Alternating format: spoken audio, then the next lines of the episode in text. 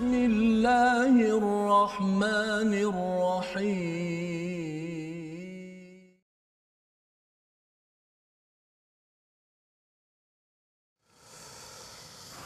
وما لنا لا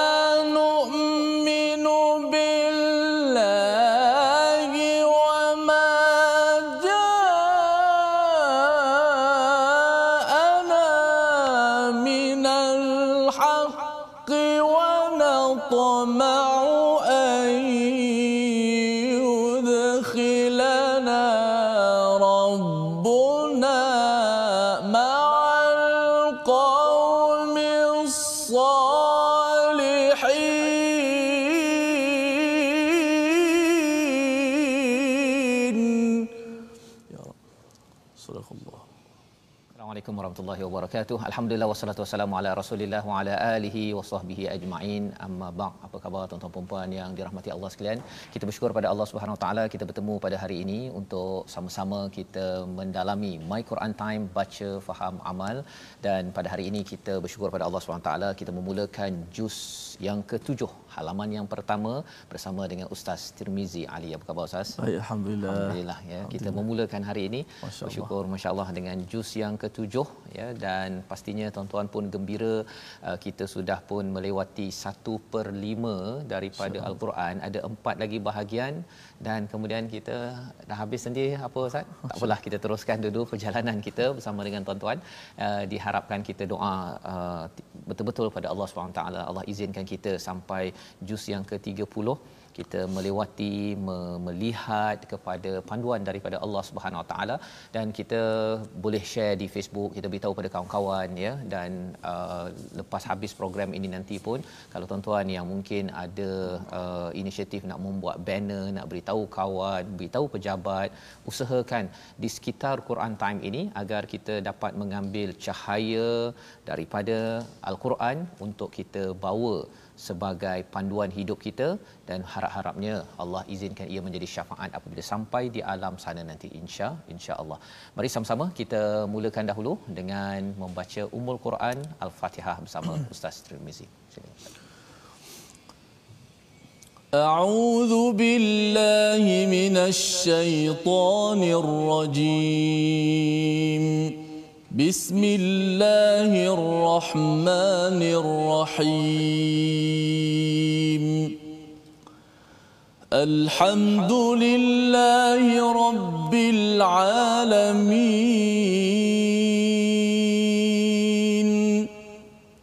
الرحمن الرحيم.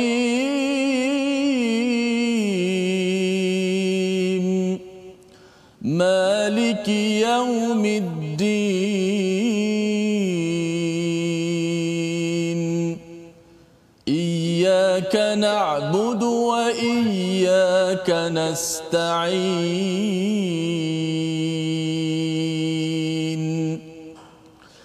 اهدنا الصراط المستقيم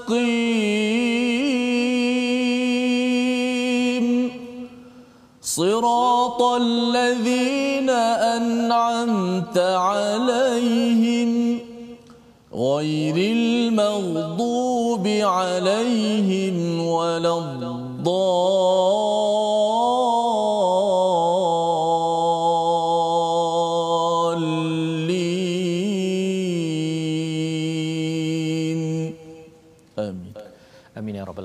Begitulah bacaan daripada Ummul Quran Al-Fatihah untuk kita sama-sama memulakan pada hari ini. Kita memohon pada Allah Subhanahu Wa Taala Allah memberikan hidayah kepada kita dan setiap hari jangan kita bosan meminta hidayah kerana itulah hadiah yang paling berharga untuk tuan-tuan perempuan, untuk anak-anak, untuk uh, saudara, rakan di pejabat, semuanya memerlukan hadiah yang tertinggi yang kita wajib baca pada setiap hari. Ihdinas siratal mustaqim. Kita minta Allah tunjukkanlah kami jalan yang jalan yang lurus. Jadi pada hari ini kita akan meneruskan ya uh, halaman pertama daripada juz yang ketujuh pada hari ini halaman 122. Jadi bagi tuan-tuan, apakah yang kita akan lihat bersama? Sebelum itu kita bagi satu soalan ringkas ya pada tuan-tuan yang berada di Facebook mungkin boleh jawab ataupun bertanya kepada uh, ahli keluarga ya soalan ringkas sahaja iaitu uh, apakah ya apakah satu perkara yang menyebabkan seseorang itu perlu melaksanakan kafarah memberi makan 10 orang miskin. Ha, apakah satu perkara yang menyebabkan kafarahnya ataupun uh, hukuman ataupun uh, dendanya ialah memberi makan 10 orang miskin. Jadi jawab di tuan-tuan boleh jawab di Facebook ataupun mungkin tanya pada anak pada ahli keluarga. Moga-moga ini akan uh, memberi uh, peluang untuk kita sama-sama ya mengulang kaji dan melihat halaman yang ke-122. Jadi apakah sinopsis bagi hari ini? Pada ayat 83 hingga ayat 86 kita akan melihat kepada hubungan orang Yahudi dan Nasrani dengan orang mukmin, pemusuhannya serta berimannya ya orang-orang Kristian di kalangan orang yang bijak yang tahu iaitu pendeta dan rahib. Ha, ini yang kita akan lihat bersama. Dan kemudian pada ayat 87 hingga 88 kita akan melihat perkara yang dihalalkan termasuk boleh makan makanan yang baik. Ya dan pada ayat 89 itu sumpah yang tidak disengajakan dan sumpah yang disengajakan serta kafarahnya ya. Jadi ini adalah uh, halaman 122 mari sama-sama kita baca ayat 83 hingga 87 dahulu bersama dengan Ustaz Tirmizi. Silakan Ustaz. Baik Alhamdulillah Ustaz Fazrul terima kasih. Dan pada semua sahabat-sahabat Al-Quran di seluruh uh, pelosok dunia yang menyaksikan uh, My Quran Time baca faham amal uh, ramai sekali sahabat-sahabat kita bukan sahaja di Malaysia uh, bahkan di Singapura yang menjadi kita kata uh, penonton yang sangat istiqamah dengan rancangan yang dikatakan mereka saya sempat baca tadi rancangan hmm. yang sangat tersayang bagi mereka. Insyaallah dan ada yang kata uh, kita dah bersedia untuk juzuk yang ketujuh Ustaz. Alhamdulillah. Baik uh, mudah-mudahan inilah silibus kita dan masuk ke juzuk yang ketujuh.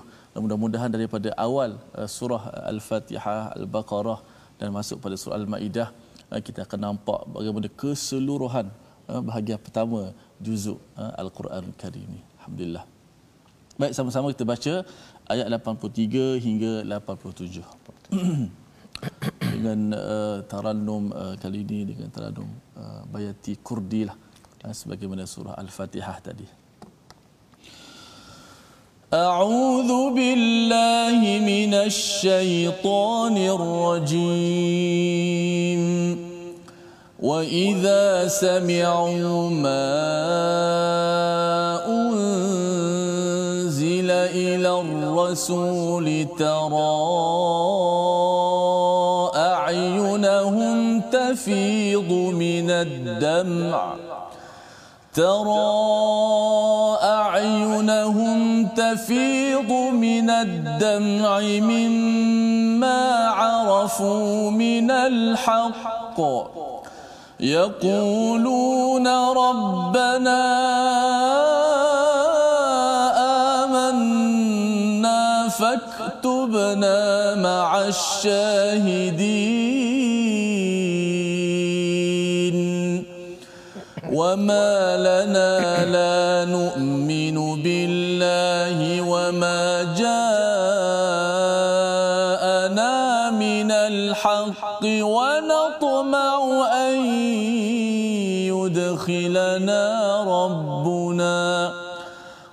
ونطمع أن يدخلنا ربنا مع القوم الصالحين.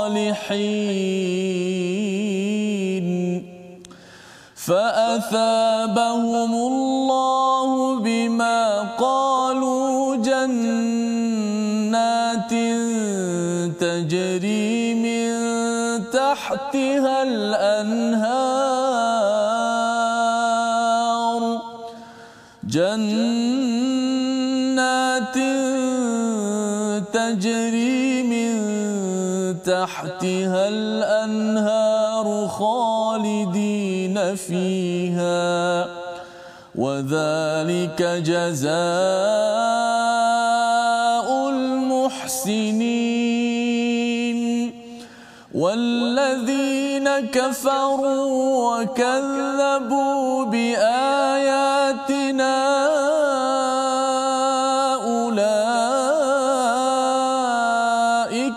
أصحاب الجحيم. يا أيها الذين آمنوا لا تحرموا طيبات ما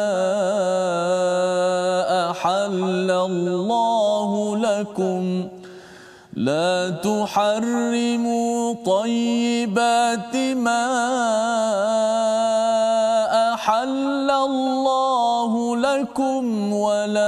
تعتدوا. إن الله لا يحب المعتدين. صدق الله العظيم. Surah Al-Azim itulah bacaan daripada ayat 83 hingga 87 ini adalah kesinambungan ya walaupun ini adalah daripada juz yang ketujuh. Kesinambungan daripada ayat 82 berkaitan dengan siapakah yang memusuhi kepada orang yang beriman di kalangan orang Yahudi dan juga orang-orang musyrik. Tetapi orang Nasrani ini dia lebih dekat dengan orang-orang beriman Mengapa? Kerana di kalangan mereka ada dua kumpulan qissisi wa ruhban iaitu di kalangan pendeta ataupun di kalangan rahib dan pendeta mereka ya orang yang uh, dekat dengan agama rahib itu yang duduk dekat biara yang tak kahwin yang memang betul-betul menjaga amal ibadah untuk mendekatkan diri dengan dengan Tuhan. Maka pada ayat 83 qissisi wa ruhban kalau kita tengok asbabun nuzul ini bila sahabat Ja'far bin Abi Talib ustaz ya, ya. pergi ke uh, Najasyi uh, di Habsyah itu uh, bila uh, Najasyi pemerintah ini panggil Qissisi Nawaruhban pendeta rahib datang sekali mendengar apa yang dinyatakan oleh Ja'far bin Abi Talib salah seorang sahabat yang dihantar sebagai uh, duta usahanya dihantar duta. Maka wa idza sami'u apabila mereka mendengar apa yang diturunkan kepada rasul iaitu uh, al-Quran dibacakan Ja'far bin Abi Talib membaca surah Maryam pada waktu itu apa yang berlaku kamu lihat mata mereka mengalirkan air mata disebabkan kebenaran yang telah mereka ketahui daripada kitab kitab mereka sendiri. Seraya berkata ya Tuhan kami kami telah beriman. Maka catatlah kami bersama orang yang menjadi saksi atas kebenaran al-Quran dan kenabian Nabi Muhammad sallallahu alaihi wasallam. Apa yang menarik dalam ayat ini? Wa idza sami'u bila mereka mendengar ya ma unzila ila rasul apa yang turunkan kepada rasul nabi tak datang pada waktu itu. Ja'far bin Abi Talib yang membacakan surah Maryam kepada mereka tara kamu melihat ayunahum tafid ya iaitu mata mereka mengalirkan air mata. Sebenarnya ayat ini sampai tafid saja ustaz. Sebenarnya dah dah cukup dah tetapi Allah tambah lagi dengan minad dama ya daripada air mata kerana bila Allah uh, beritahu lebih lagi tafid itu sebenarnya dah keluar air mata dah ya. Maksudnya bila dia dengar ayat al-Quran saya yakin tuan-tuan bila dengar Ustaz Tirmizi, Ustaz Tarmizi membaca Al-Quran, ada masanya ataupun mungkin pada setiap masa kita mengalirkan air mata.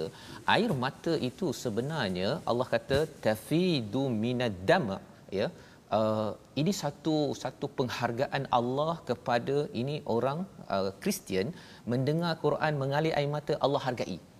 Allah hargai. Jadi lebih daripada itu kalau katakan tuan-tuan ya adik-adik bila dengar ayat al-Quran ya hati kita jadi jadi jadi lembut kita rasa mengalir air mata kita sebenarnya apa apa yang berlaku sebenarnya kalau yang kesisi nawaruhban pendeta dan juga rahib ini mimma arafu minal haqq kerana mereka mengenal mengetahui minal haq. Bukannya arafu al haq tapi minal haq. Apa maksud minal haq? Daripada sebahagian kebenaran. Baru eh, dengar sikit ustaz. Hmm. baru dengar surah maryam sahaja mereka sudah tafidhu minad dam maka pada waktu ini kesan daripada bila hat, uh, mata itu pasal bila mata sudah mengeluarkan air mata itu maksudnya daripada hati. Ya tak boleh tak mungkin orang keluar air mata kecuali kalau kalau berlakon ke ustaz ya. Uh, tapi itu bukan uh, tak mudah ya. Tapi keluar air mata kalau kita mendengar al-Quran ini sebenarnya penghargaan Allah. Allah kata uh, mereka cakap apa? Yaquluna rabbana amanna faktubna ma'asyahidin. Ya wahai tuhan kami kami beriman tulislah kami ini di kalangan orang-orang yang bersaksi asyhadu alla ilaha illallah wa asyhadu muhammadar rasulullah. Dan itulah yang berlaku kepada pendeta dan juga rahib bersama Najasyi ketika di ziarah ataupun ketika Ja'far bin Abi Talib uh, meminta perlindungan uh, kepada Najasyi pada pada waktu itu dan mereka bercakap ya uh, wama lana la nu'minu billah ya mana mungkin mengapa kami tidak beriman pada Allah? Wama ja'ana minal haqq ya apa yang telah didatangkan daripada kebenaran? Wa natma'u an yudkhilana rabbuna ma'al qaumis salihin. Ha, kalau tuan-tuan perasan pada ayat yang ke-84 ini mereka mem, uh, apa dia lebih kurang ustaz ya kalau dah dengar ayat al-Quran dah rasa terkesan ya uh, dah bersyahadah kepada Allah dia akan cakap diri kita pun tuan-tuan akan cakap mengapa kalau mengapa saya tak beriman lagi padahal benda ni dah betul dah? Ha ya itu perkataan kita lah yang mudahnya. Wa ma ja'ana minal haq wa natma'u. Apa kesannya? Kita jadi tamak kita jadi rindu an yudkhilana rabbuna ma'al qaumis salihin ya Allah kami rindu sangat nak dimasukkan wahai Tuhan kami bersama dengan orang-orang yang soleh di mana kalau boleh di dunia ini tuan-tuan bersama dengan keluarga yang soleh ya berjumpa dengan kawan-kawan yang soleh baca Quran yang terkesan kepada kebenaran dan lebih daripada itu kita ingin bersama dengan para nabi siddiqin syuhada wasalihin bila sampai ke ke akhirat. Jadi ini adalah uh, kesan semerta bila dengar Quran. Ini bukan Islam ni, bukan Islam. Tetapi bila mereka ini sudah pun uh, qisisi nawaruhban sudah ada fitrah kebaikan walaupun dengar sebahagian ke, uh, kebenaran minal haq itu pun ia memberi kesan dan itu sebabnya mengapa uh, kalau katakan ada uh, individu kawan-kawan kita ataupun kita sendiri tuan-tuan ya kalau katakan dengar Quran tak ada air mata tak ada kan? Kemudian nak cakap bahawa ya Allah jadikan kami orang yang bersaksi. Tak ada. Tak ada nak doa ya Allah jadikanlah kami masuk bersama dengan orang soleh pun tak ada. Itu sebagai satu petanda tak baik ustaz ya. Petanda yang kita kena istighfar banyak-banyak minta ampun daripada Allah Subhanahu Wa Taala. Jadi apakah balasan kepada mereka ini ya mereka yang uh, mendengar dan lembut hati sampai mengalir air mata?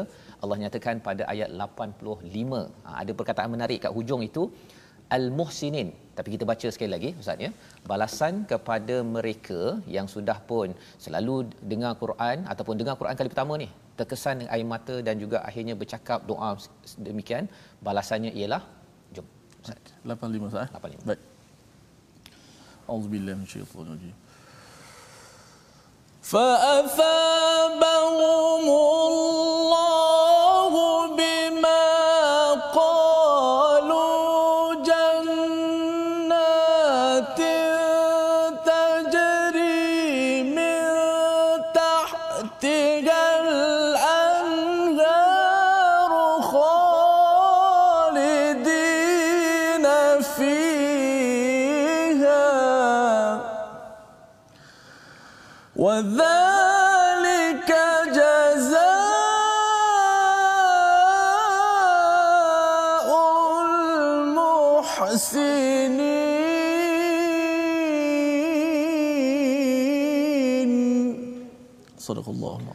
maka Allah memberi pahala kepada mereka atas perkataan yang telah mereka ucapkan. Allah beri pahala Allah beri ganjaran yang besar dengan bima qalu ya dengan apa yang mereka katakan yang mereka sampaikan ya. Dan kalau tuan-tuan sampaikan pada kawan-kawan eh kita kena baca Quran ya kita kena doa agar kita jadi orang yang soleh kita dapat bersama nabi. Kalau tuan-tuan bercakap begitu sebenarnya apakah balasannya jannatin tajri min tahtihal anhar. Syurga di bawahnya ada sungai khalidina fiha kekal di dalamnya. Wa dzalika jazaul muhsinin. Ini adalah ganjaran kepada siapa? Bukan muslimin bukan mukminin tetapi di sini digelar sebagai al-muhsinin ya. Lebih tinggi lagi daripada orang yang yang bertakwa ya. Bertakwa ada level tahap lebih tinggi namanya al-muhsinin. Jadi apa yang boleh kita belajar daripada sini? Mereka mendengar Quran siapa sampaikan Ja'far bin Abi Talib orang Islam sampaikan kepada orang orang Nasrani ataupun orang Kristian. Apa yang boleh kita belajar? Sebenarnya sebenarnya ustaz ya sebenarnya kita memang kena banyak berdialog bercakap dengan orang Kristian. Ya ketika di US dulu saya adalah cakap beberapa orang kan. Tapi dalam konteks di Malaysia ini kita kena cari kawan-kawan kita yang beragama Kristian ya. Kita kena banyak bercakap dan salah satu percakapannya beritahu dengarkan ayat al-Quran. Betul pasal ayat al-Quran ini dia memang adalah satu memang satu mukjizat ya. Kalau saya dulu ada ikut uh, satu penceramah dekat US itu orang tanyalah etis yang bertanya tentang um, pelbagai perkara dia bacakan saja surah al-qiyamah terdiam dia. Terdiam ya. Pasal apa? Pasal dalam surah al-qiyamah itu walaupun dia faham tak faham lepas itu diterjemahkan tetapi ia memberi kesan kepada hati yang sudah ada fitrah untuk dekat dengan dengan Allah Subhanahu Wa Taala. Dan mungkin kita berkatakan eh tapi mengapa pada, pada sejarah ada perang salib? Kan? Maksudnya orang Kristian ni betul ke baik semuanya? Kan? Uh, Allah nyatakan pada ayat 86 ada satu lagi golongan. Orang Kristian juga ya. Satu golongan yang bila mendengar al-Quran memang dia akan kembali pada fitrah tapi kalau pada ayat 86 walladzina kafaru wa kadzabu biayatina ulaika ashabul jahim.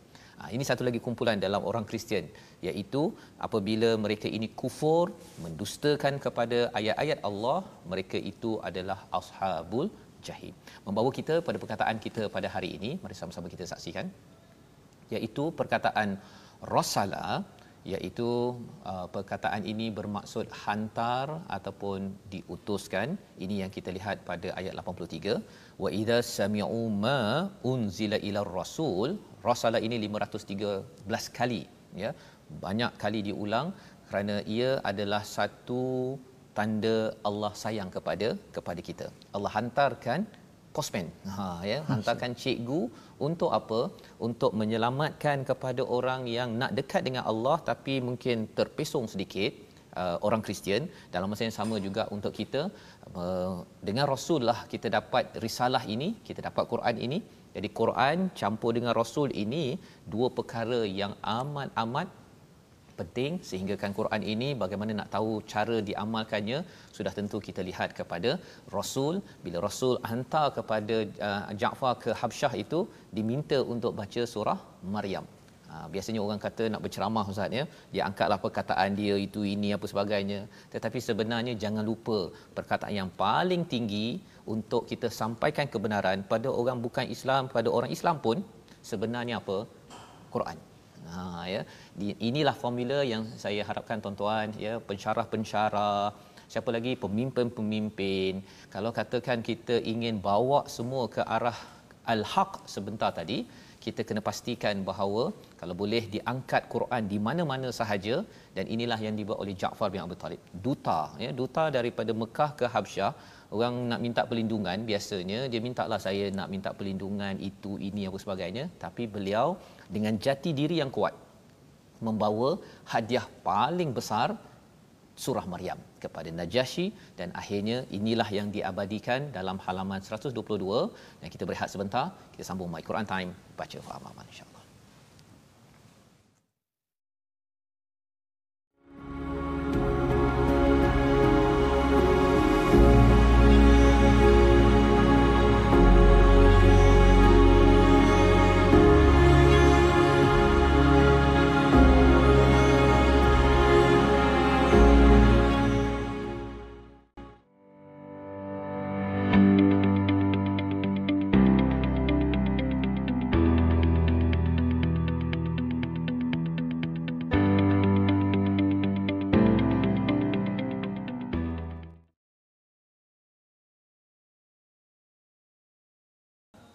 أعوذ بالله من الشيطان الرجيم إنما المؤمنون الذين إذا ذكر الله وجلت قلوبهم وإذا تليت عليهم آياته زادتهم إيمانا وعلى ربهم يتوكلون dan hanya senya bahawa orang-orang yang beriman itu apabila dia eh, diingatkan kepada Allah Subhanahu wa taala wajilat qulubuhum maka gementarlah bergetar hati-hati mereka wa idza tuliyat alaihim ayatuh dan apabila dibacakan ayat-ayat al-Quranul Karim zadatuhum imana. Maka bertambah bertambah bertambah imannya.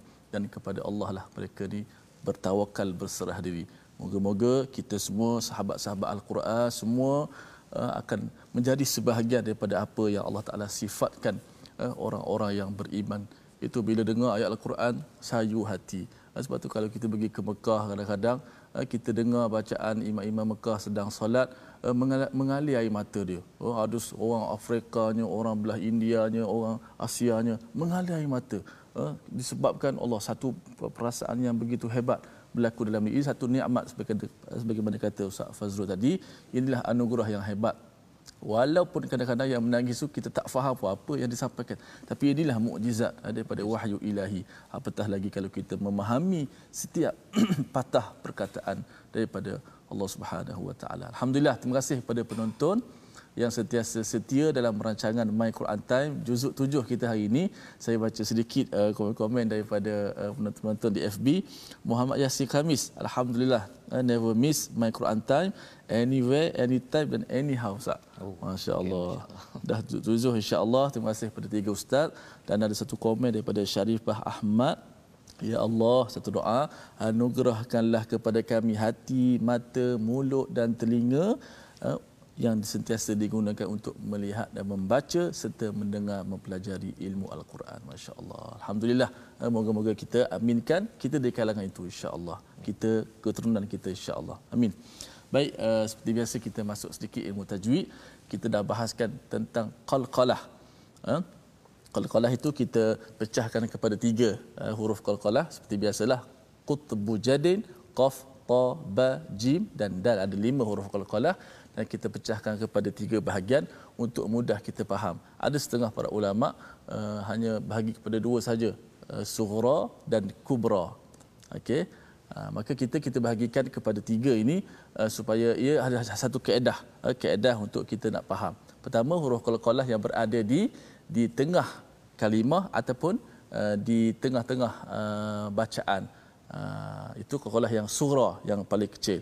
Yang kedua uh, huruf qalqalah bila kita matikan huruf qalqalah itu ketika wakaf. Maknanya ketika wakaf di hujung kalimah itu kita wakafkan kepada huruf salah satu daripada huruf-huruf uh, qalqalah yang lima tersebut maka uh, uh, jadilah qalqalah yang kedua disebut sebagai kubra ataupun setengahnya menyebut wusta sedahannya. Uh, kerana ia tidak ada tasydid. Hari ini yang ketiga kita lihat di slide qalqalah akbar. Setengah menyebut qalqalah ini adalah qalqalah kubra. Yang sebut akbar dibahagikan sura kubra dan akbar. Eh, dan uh, dan yang lebih tepat ialah sura wusta. Yang kedua itu sebut wusta dan yang ketiga kubra. Walau bagaimanapun ada sedikit kita lihat pada perkataan qalqalah akbar ni merujuk kepada qalqalah yang kita wakafkan pada huruf qalqalah tetapi dia ada tasydid Ha, ia terjadi apabila wakaf pada huruf qalqalah yang bertasydid yang sabdu tu yang ada di hujung uh, di hujung kalimah yang kita wakaf itu. Tengok contoh pula supaya lebih jelas. Okey ini contoh ayat yang sangat famous yang kita baca tapi ramai yang tak perasan. Tabbat yada abi lahab wa tab. Wa tab. Pada perkataan wa tab itu ba itu ada sabdu tapi ramai yang baca tabbat yada abi lahab wa tab ma aghna anhu maluhu wa ma kasab. Tak sama. Wa tab dengan kasab yang seterusnya itu lain. Kerana tabbat yada abi lahab wa tab ba itu ada sabdu. Bila ada sabdu dia lebih asyad eh, dia lebih dia lebih kuat daripada yang tidak ada sabdu. So tabbat yada abi lahab wa tab wala jidala fil hajj. Bukan haja haja kalau tidak ada sabdu haja tapi kalau ada sabdu hajj. Ha. faqalu ya laitana nurad. Bukan nurad nurad sebab ada sabdu. Dan yang akhir huruf qaf. Huruf ta tidak ada yang ada sabdu wakaf ya.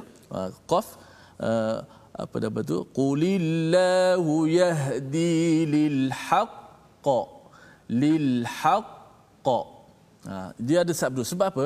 Kita kita ingat uh, sabdu ni hakik, hakikat hakikat dia adalah harfan dua huruf.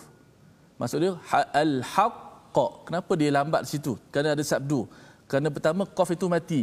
Mati mudghamah. Maksud dia, dia mati. Al haqq al haqq al-haq dia mati dahulu. Kemudian dia idgham masuk dalam qaf. Ha. walaupun dua-dua mati tapi tak boleh kita baca al-haqq ah itu tidak tak boleh terima akal macam tu. Sebab tu dia letak sabdu. Bila sabdu pertama dia mati al-haqq begitu. Ha, sebab sabdu ni kita kena hati-hati. Bila jumpa dalam Quran sabdu sahaja ingat penonton-penonton bila jumpa sabdu dalam al-Quran kita kena hati-hati. Berikan masa dia. Jangan terus al-haqq Ah, dia seolah-olah macam tidak ada sabdu. Macam kita baca surah Al-Fatihah. Iyyaka iyyaka sabdu atahiyya. Iyyaka Tak boleh baca iyyaka na' tak boleh. Ia berubah makna sebab sabdu itu mewakili dua huruf. Bila kita ringankan sabdu, kita hilangkan sabdu, ia seperti kita gugurkan satu huruf. Bila gugurkan satu huruf, ia boleh merubah makna. Bila ubah makna tu dia jadi uh, uh, apa dia kesalahan yang besar lah. Uh, kalau dalam Fatihah, dalam solat ia boleh beri masalah lah pada itu. Terima kasih ucapkan pada Ustaz Tirmizi menyampaikan pada hari ini qalqalah ada yang surah, ada yang wusta dan ada yang kubra ya hmm. pembahagian itu mungkin ada istilah berbeza yeah, tadi yeah, saya ya. cakap yeah. tapi yang pastinya cara bacanya kena betul lah ah, ya. betul, ha, yang betul. pentingnya cara baca betul, betul ha, jangan uh, pasal istilahnya uh, sampai ni ataupun ada yang membuat hukum baru ustaz ya oh. ha, yang itu kita tak naklah dalam kehidupan betul. kita ini uh, kita ingin berasaskan kepada uh, panduan yang yang jelas ya baik kita ingin teruskan uh, pada ayat 80 uh, tadi kita habis pada ayat 86 kita ingin pergi kepada ayat 87 sebelum kita baca lagi pada ayat 87 ini tuan-tuan kita diingatkan oleh Allah SWT ya ayyuhallazina amanu la tuharrimu tayyibat ya jangan kamu mengharamkan yang baik apa yang telah dihalalkan kepada kamu wala ta'tadu. Jadi ayat ini kesinambungan daripada daripada tadi ustaz ya bila hmm. cakap tentang uh, orang yang uh, soft hearted istilah bahasa Inggeris kan lembut hati ini di kalangan bukan Islam ataupun orang Islam uh, dia kadang-kadang bila dia dah lembut hati itu uh, uh, dia mungkin dia melampau pula. Ha ya jadi Allah kata apa wahai orang-orang yang beriman jangan kamu mengharamkan perkara yang baik-baik. Ha yang baik-baik. Pasal bila kita dah mula uh, dekat dengan al-Quran zaman nabi itu ada sahabat. Dia kata pasal dia tengok nabi ni memang baik. Jadi dia pun rasa dia tak nak uh, makan, dia nak puasa. Ha, ini uh, geng-geng yang apa sahabat-sahabat yang memang baik ini. Hmm. Yang memang bila dengar al-Quran dia amat terkesan. Jadi Allah ingatkan kepada kita jangan terlampau ekstrim sampai jadi macam orang uh, Kristian. Orang Kristian rahib ini dia pasal ekstrim perasaannya itu dia dia menangis-nangis juga. Tapi lepas tu dia kata saya tak nak kahwin. Ha, itu oh. dalam uh, kerahiban ataupun dia tak nak makan contohnya ya. Kalau katakan zaman nabi itu ada sahabat kata dia tak nak kahwin dia tidak mahu tidur. Kerana apa? Kerana dia rasakan banyak dosa dia kena baiki jadi dia nak sembahyang tahajud saja. Jadi nabi panggil mereka nabi menerangkan balik aku apa aku puasa tapi aku juga makan. Ha, kan? Aku uh, solat malam tapi aku tidur. Kan? Jadi nak menunjukkan apa? Jangan haramkan perkara yang baik. Maksudnya ada yang kata uh, bila dia rasa dah baca Quran ni dia rasa macam saya nak tak nak lagi lah. Kereta-kereta besar ke dah tak nak dah kan? Hmm. padahal Allah dia cakap kalau kereta yang baik makanan yang baik uh, rumah yang baik uh, jangan haramkan. Uh, jangan pula kata uh, kalau uh, apa kereta yang besar apa antara kereta besar Ustaz yang biasa dalam pasaran saya ni macam alpat lah kot Alphard, ah, contohnya kan? ah, okay. dia boleh dia boleh uh, dapatkan tapi dia, pasal dia kata dah dah, dah buanglah semua ni. Ya walaupun sebenarnya dia ada keperluan. Ha, dia bukan ideanya bukannya sampai melampau. Melampau tu maksudnya apa? Dia membazir ataupun melampau satu lagi ialah bila dia kedekut sangat Ha kan. Kalau boleh dia pakai basikal je Ustaz. Dia tak nak beli kereta pun pasal apa? Dahlah ini semua dunia semata-mata. Maksud mana dia nak mencari keretaan tapi cara tadi tu agak caranya. Hmm. Ha, jadi kalau perkara itu secara umumnya semua benda adalah tayyibat ya yang Allah halalkan itu tayyibat, maka jangan haramkan. Kadang-kadang mungkin kita rasa nak makan sedap sikit kan. Tapi kita kata uh, tak payahlah kan kita dah dah dah buanglah dunia ni semua. Yang penting kita baca Quran kan. Kita nak kembali kepada Allah SWT. Tapi sebenarnya Allah tak pernah haramkan benda-benda yang halal tersebut. Jadi ini perlu kita beri perhatian kerana dia ada kaitan juga dalam konteks sekarang ini kalau kita ada orang kata bahawa uh, telefon ini pasal dia ada bercampur halal dan haram untuk menjaga keimanan saya saya buang telefon. Wah hmm. contohnya kan. TV hmm. contohnya kan TV ni banyak campur halal haram ya baik saya buang saya pernah dekat uh, dulu dengan ada seorang satu keluarga ni dia buang betul-betul TV dalam sungai pasal dia kata bahawa dalam TV ni dahlah TV ni macam mata satu dikaitkan dengan dajjal pula ha, jadi perkara-perkara ini kalau tidak ada fakta uh, jangan ditambah-tambah khuatir kita ini tak tadu innallaha la yuhibbul mu'tadin. Jadi apa lagi yang Allah beritahu pada kita? Jom kita baca ayat 88 hingga ayat 89. Baik, jom sama-sama kita membaca ayat ke-88 hingga 89 ah, baki daripada buku surat 122. A'udzu billahi minasy syaithanir rajim. وكلوا مما رزقكم الله حلالا طيبا واتقوا الله الذي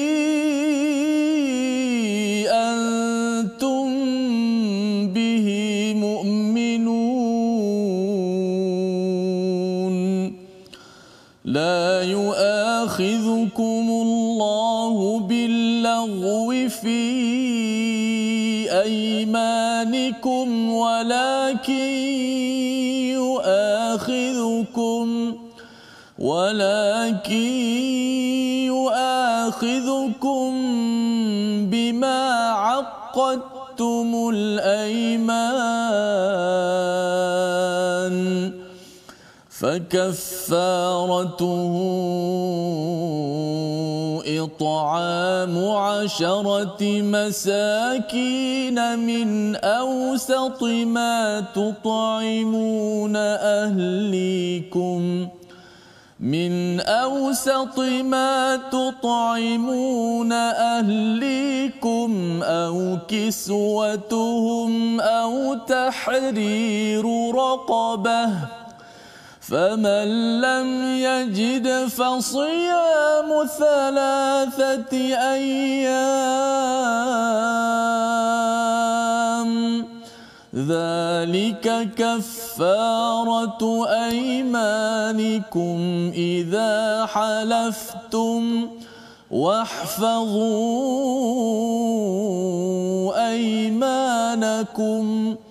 كذلك يبين الله لكم آياته لعلكم تشكرون صدق الله Surah Al-Azim, inilah bacaan daripada ayat 88, dua ayat lagi dan ayat 89. Ayat 87 tadi menerangkan tentang uh, prinsip bagaimana jangan mengharamkan yang halal ada pertanyaan daripada Siti Najdah Muhammad Noor kalau tiada TV sebab nak fokus belajar tak apa ke? Ha ya. Dia kalau katakan kita tak nak TV tak nak telefon kerana kita kata uh, saya tak tak uh, saya tak apa saya tak suka ataupun saya nak jaga fokus kepada belajar tak ada masalah. Hmm. dia masalahnya ialah sampai diharamkan Nah, dia cakap pada orang sebenarnya haram TV kan? Pasal dalam TV itu ada banyak perkara yang tak baik dan dia mata satu macam dajal. Ha yang itu mengharamkan bagi pihak Allah itu tidak dibenarkan. Jadi kalau kita kata saya tak suka tapi kalau awak nak silakan. Itu okey ya? Kerana apa? Kerana kita tidak mengharamkan yang halal itu yang berlaku pada agama Kristian. Mereka mengharamkan ya? Mengharamkan benda yang Allah halalkan ya jadi itu yang kita kena jelas di situ. Pada ayat 88 waqulu mimma razaqakumullahu halalan tayyiba. Makanlah daripada apa yang Allah rezekikan halalan tayyiba. Ya halalan tayyiba itu dipasangkan. Kerana apa? Kerana halal itu mesti tayyib dan ada benda halal yang tak taib ustaz ya. ya. Contohnya lah kalau kita beli nasi goreng kan. Tapi kalau dah sampai 3 hari kita letak kat luar, dia dah basi, dia halal awalnya. Tapi sudah tidak taib jangan makan. Ha kan? Ataupun ada orang yang dia sakit contohnya kan. Memang halal contohnya seafood. Ha kan? Makanan apa tapi kalau katakan dia ada gout contohnya lah kan.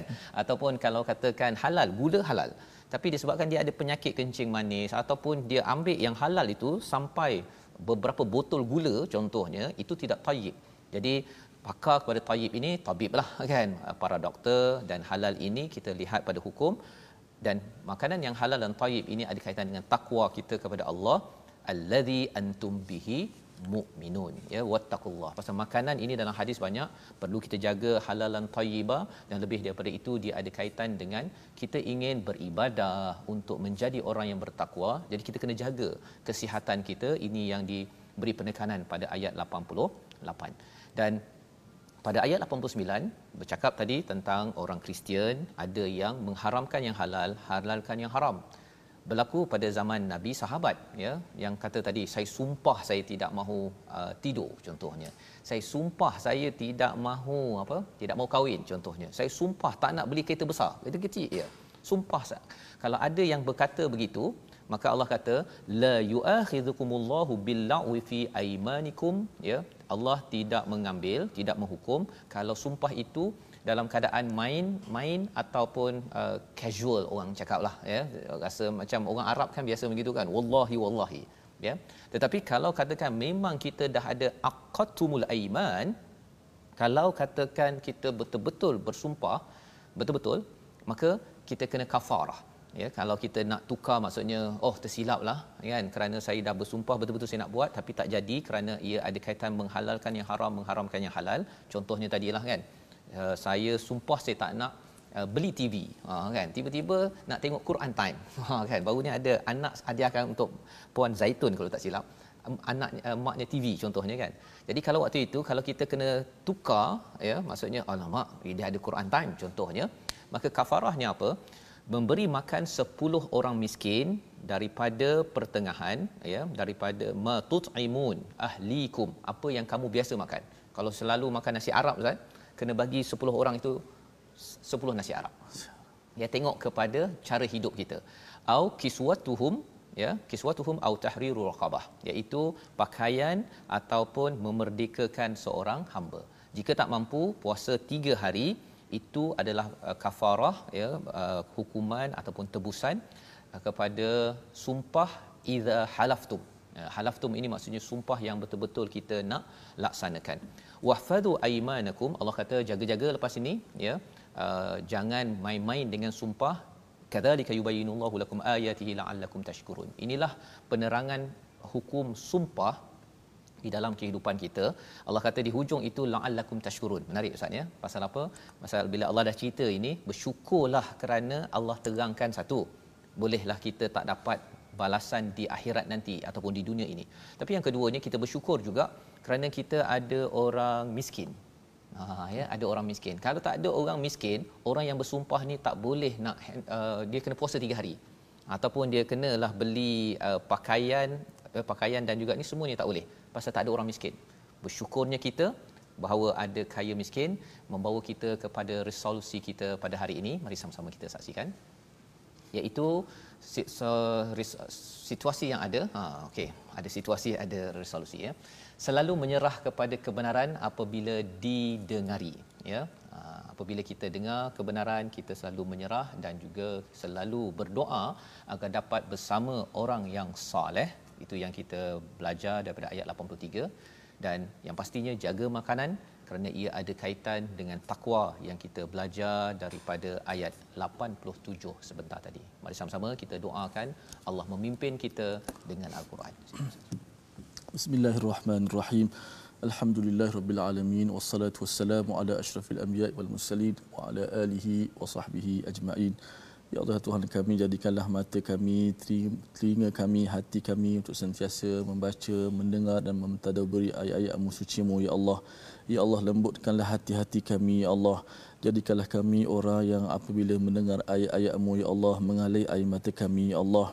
Gemerentar hati-hati kami ya Allah. Serta menambahkan lagi iman kami ya Allah. Kepada mulah kami berserah ya Allah.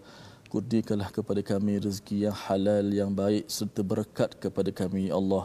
Jadikanlah kami orang-orang yang sentiasa berpegang dengan kebenaran menyerah diri kepada kebenaran yang nyata ya Allah daripada al-Quran dan sunnah nabi-Mu ya Allah ampunkanlah segala dosa-dosa kami dan salah silap kami ini ya Allah.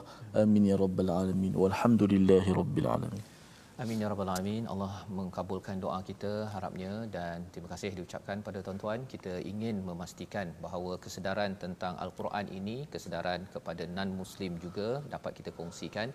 Inilah usaha dalam tabung gerakan al-Quran satu kempen di mana kita ingin sama-sama tuan-tuan menyumbang dalam nombor yang tertera dan lebih daripada itu kita ingin memastikan bahawa cahaya al-Quran ini dapat kita sebarkan bersama. Insya-Allah kita bertemu lagi pada ulangan jam 5 petang, 10 malam dan 6 pagi. Rancangan ini dibawakan oleh Mufas mendoakan kita semua agar sentiasa bersama dengan Al-Haq, sentiasa lembut hati kita mengalir air mata mendengar kalam daripada Allah SWT. Baik Quran Time, baca, faham, amal insya-Allah.